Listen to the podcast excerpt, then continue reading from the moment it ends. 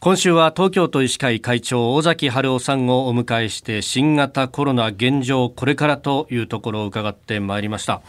えー、いよいよ最終日であります。まああの様々なところに対してね、えー、ここはこう変えたらどうかいろんな要望があると思いますがどういったことをまず東京都に対しては要望したいですか？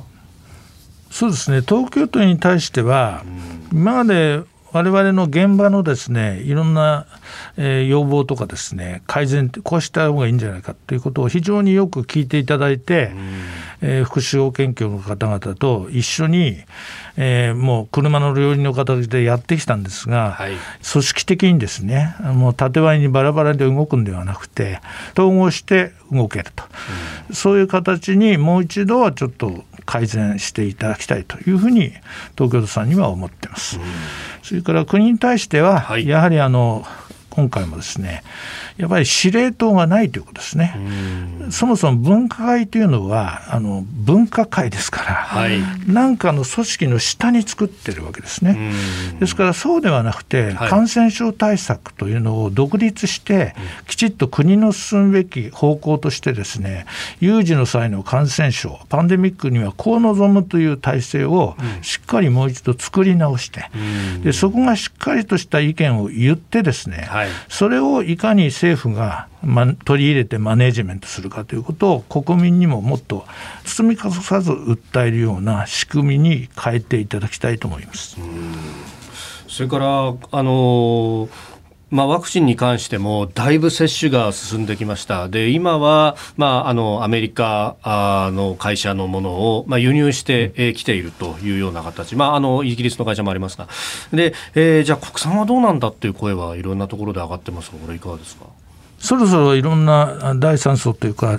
そういう領域に入ってくるんだと思うんですけども、はい、やはりあの使い勝手とかですね、えー、あの国産のワクチン、結構あの、まあ、あのあんまりそのすごい低温で凍結したりとか、そういうタイプじゃないのもどんどんありますので、やはり今後ですね、ブースターでもう一度打つということになると、はい、やはり今度、それと冬場インフルエンザのワクチンとかいろいろ混ざってきますと、やはり今みたいに6人で1単位とか、10人で1単位で打つというようなことにしますと、はい、なかなか3回目の接種がですね、滞ってしまいますね。ですから、できればインフルエンザのワクチンのような、ある程度常温で管理できるようなタイプの国産のワクチンが、やっぱりどんどん出てくれば、3回目はそういうのを打ってるということも可能になってくると思いますので、やはりそういう意味では国産のワクチンで使いやすい、あの保存状態なんかも安定しているものがですね、はい、出てくると大変ありがたいなというふうに思っています。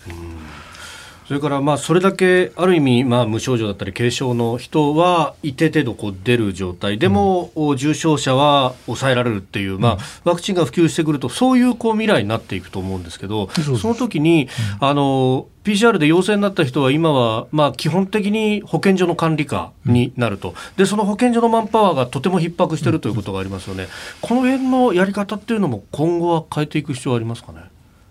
いやもう私はそういう段階に入ったら、やはり今のえー、二類相当の視点感染症という状態からですね、はい、やはりインフルエンザと同じような扱いにそろそろ変えていくとか、そういう検討は必要になってくると思います。その方が現場のお医者さんが投薬だとかケアだとかっていうのもやりやすくなりますやりやすくなりますし実際に中等症でこれだけひどいから入院させてくれっていうのは今医者から直接ですね、診療所から直接病院に言えないんですね。必ず返さないと、はい、というような状況だからそこはやはり保健所さんの負担も減らす意味もあって、はい、ある程度そこまでワクチンが行き届いた段階では私は検討すべき課題になると思います。